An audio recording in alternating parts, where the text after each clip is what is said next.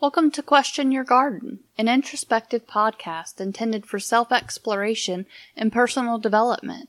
I'm your host, Alicia, and I'm the crazy human who thought chatting about my own mental health journey might be helpful for you. I do hope you'll stick around. Now, it needs to be said this podcast is not a substitute for mental health treatment or diagnoses. You should always consult with your doctor or therapist before making any changes to your treatment. Remember, I'm just a person on the internet talking about my own personal experiences and am in no way qualified to make life changing decisions for you.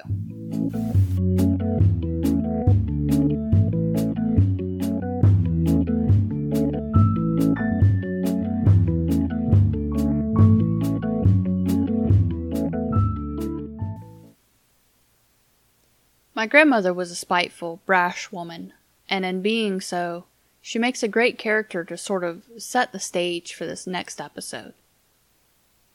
We didn't have visitors to our house a lot, especially by the time I was nearing my teens. My grandmother had visited once for dinner early on in 95 or 96, I think, around the time when things started getting bad in the house.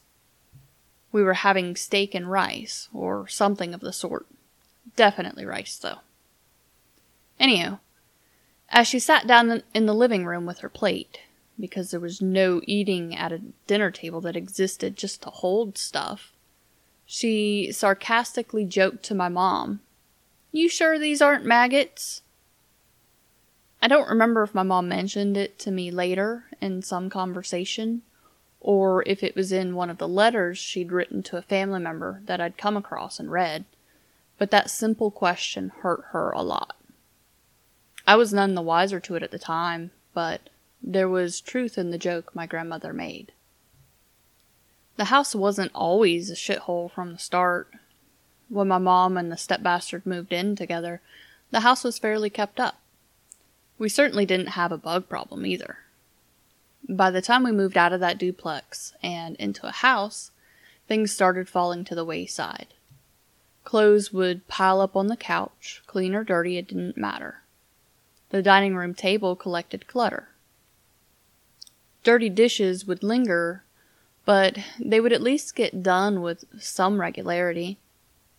Stuff was starting to pile up around the couches and chairs and any tables in between, but it was still okay for the most part.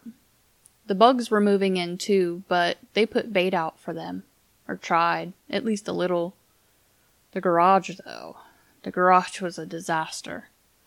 I'm pretty sure they left it that way too after they got evicted.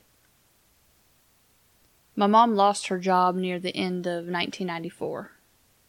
They'd racked up some credit card debt, and eventually the financial strain forced us to move.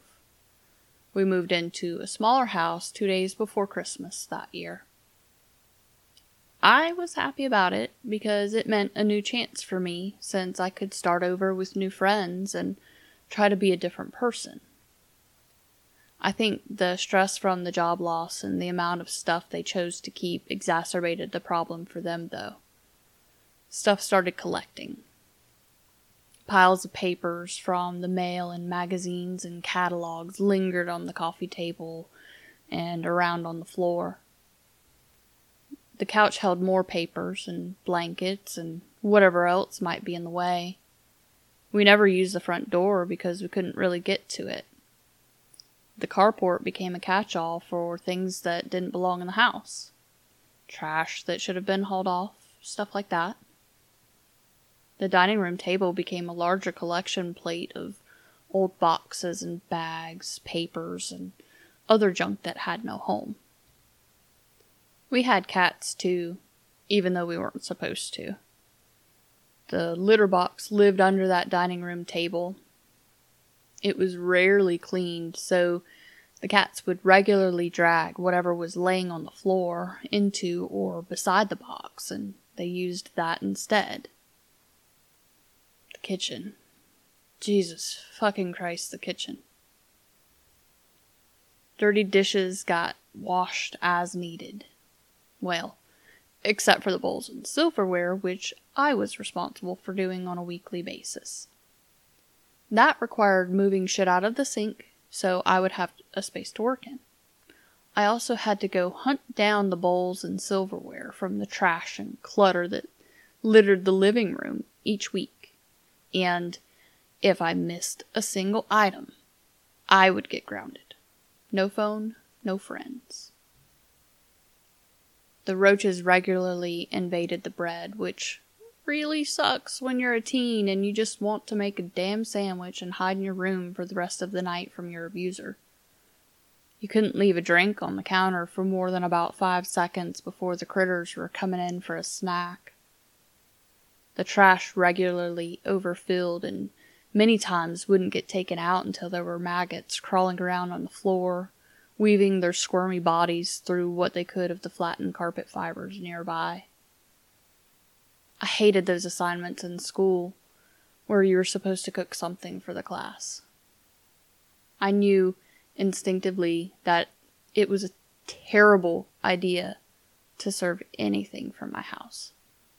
So I did the best I could to clean everything I needed before I needed it and if I had to set anything down. Everyone, I'm sorry. I'm so fucking sorry.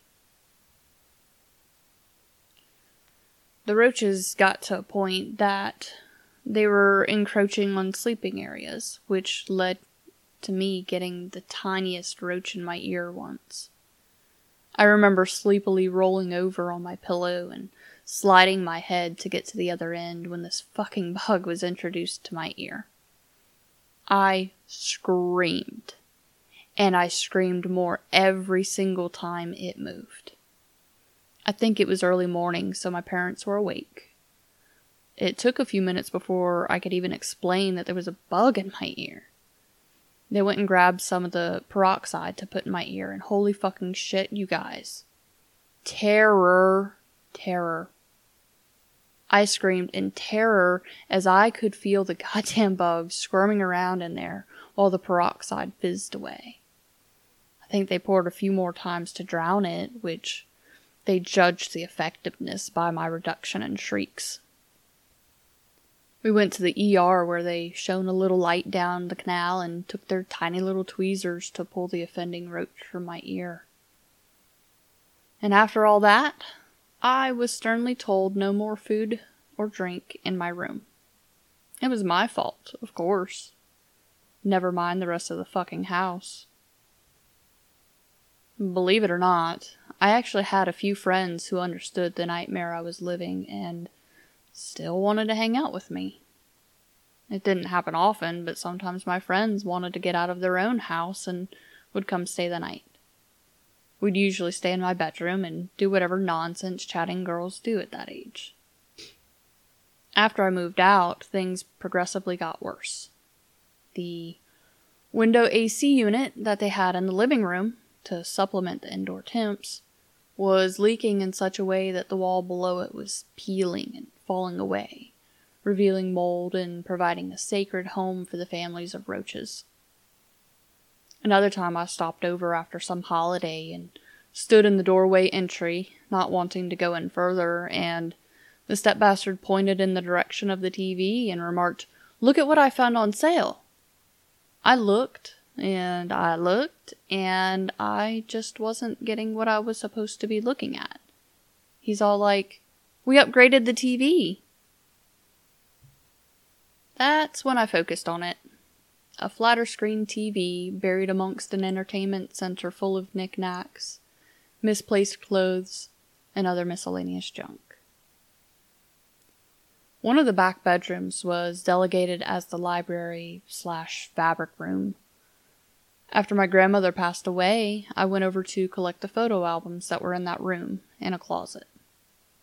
The closet was buried behind boxes and reams of fabric, so it required climbing, something the parentals weren't going to do. That room was nestled underneath an old tree whose branch finally grew onto the roof, causing damage. When I went into the room, black mold was growing all over that side of the room. My mom was in and out of the hospital with some regularity at that point, and she didn't know why or what was wrong with her. I'd be willing to bet that mold was a start. Was it depression? Was it sheer laziness? Was it some other form of mental illness? I don't think I'll ever really know.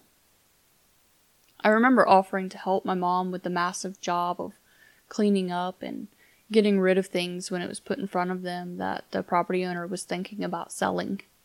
She sounded defeated, declined, and remarked that it was just too overwhelming to think about, and that she'd let me know if she needed something. It never came up again. Growing up in that environment sucked. It was mortifying. It was a constant source of shame during my school years. That house should have been condemned, but no, there we were, living in it like it was something normal and acceptable. I wish I could say that growing up that way made me a neat freak, but it hasn't.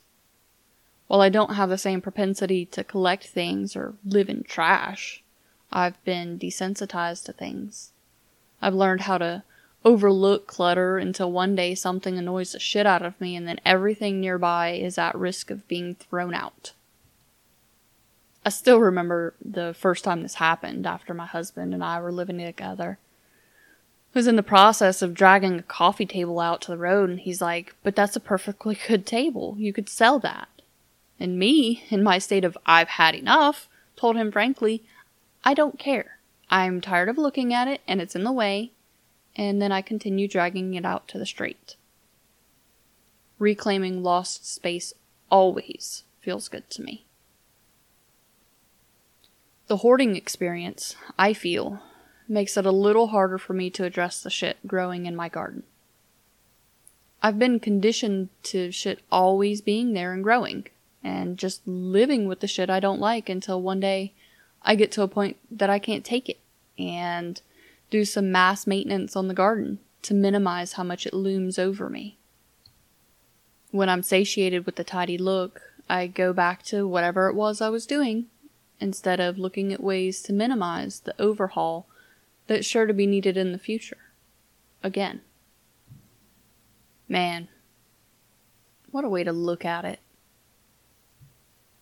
It makes sense, too, when I think back to my episode on emotion stuffing and what it has meant for my friendships and relationships in the past. I can't deal with this right now, so let me put it to the side. Then later, man, that pile of things I don't want to deal with is getting bigger, but I just can't deal with it right now either. And finally, holy shit, what the fuck is all this shit doing here? Why didn't you just deal with it then? Now you don't want any of it anymore, so just throw it out. Throw it all out. And that last part would be me abandoning my relationships, getting rid of the metaphorical stuff. Well then, that was eye opening. So, there you have it, folks.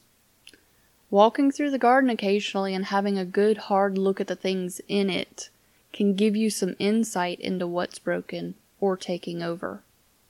And yeah, there may be some hard work ahead changing old habits. Anyway, thanks for listening, guys. Your support means a lot to me, even if it's just a simple share on social media or to a friend or family member who you feel might enjoy the podcast too. Also, I can't forget to give a shout out to both Kevin MacLeod at Incompetech.com and Scott Buckley at scottbuckley.com.au for the music transitions they provided for use in the show. If you want to shoot me an email, it's questionyourgarden at gmail.com. Be sure to check out the show notes for any links or additional information from the episode. Until next time, keep weeding.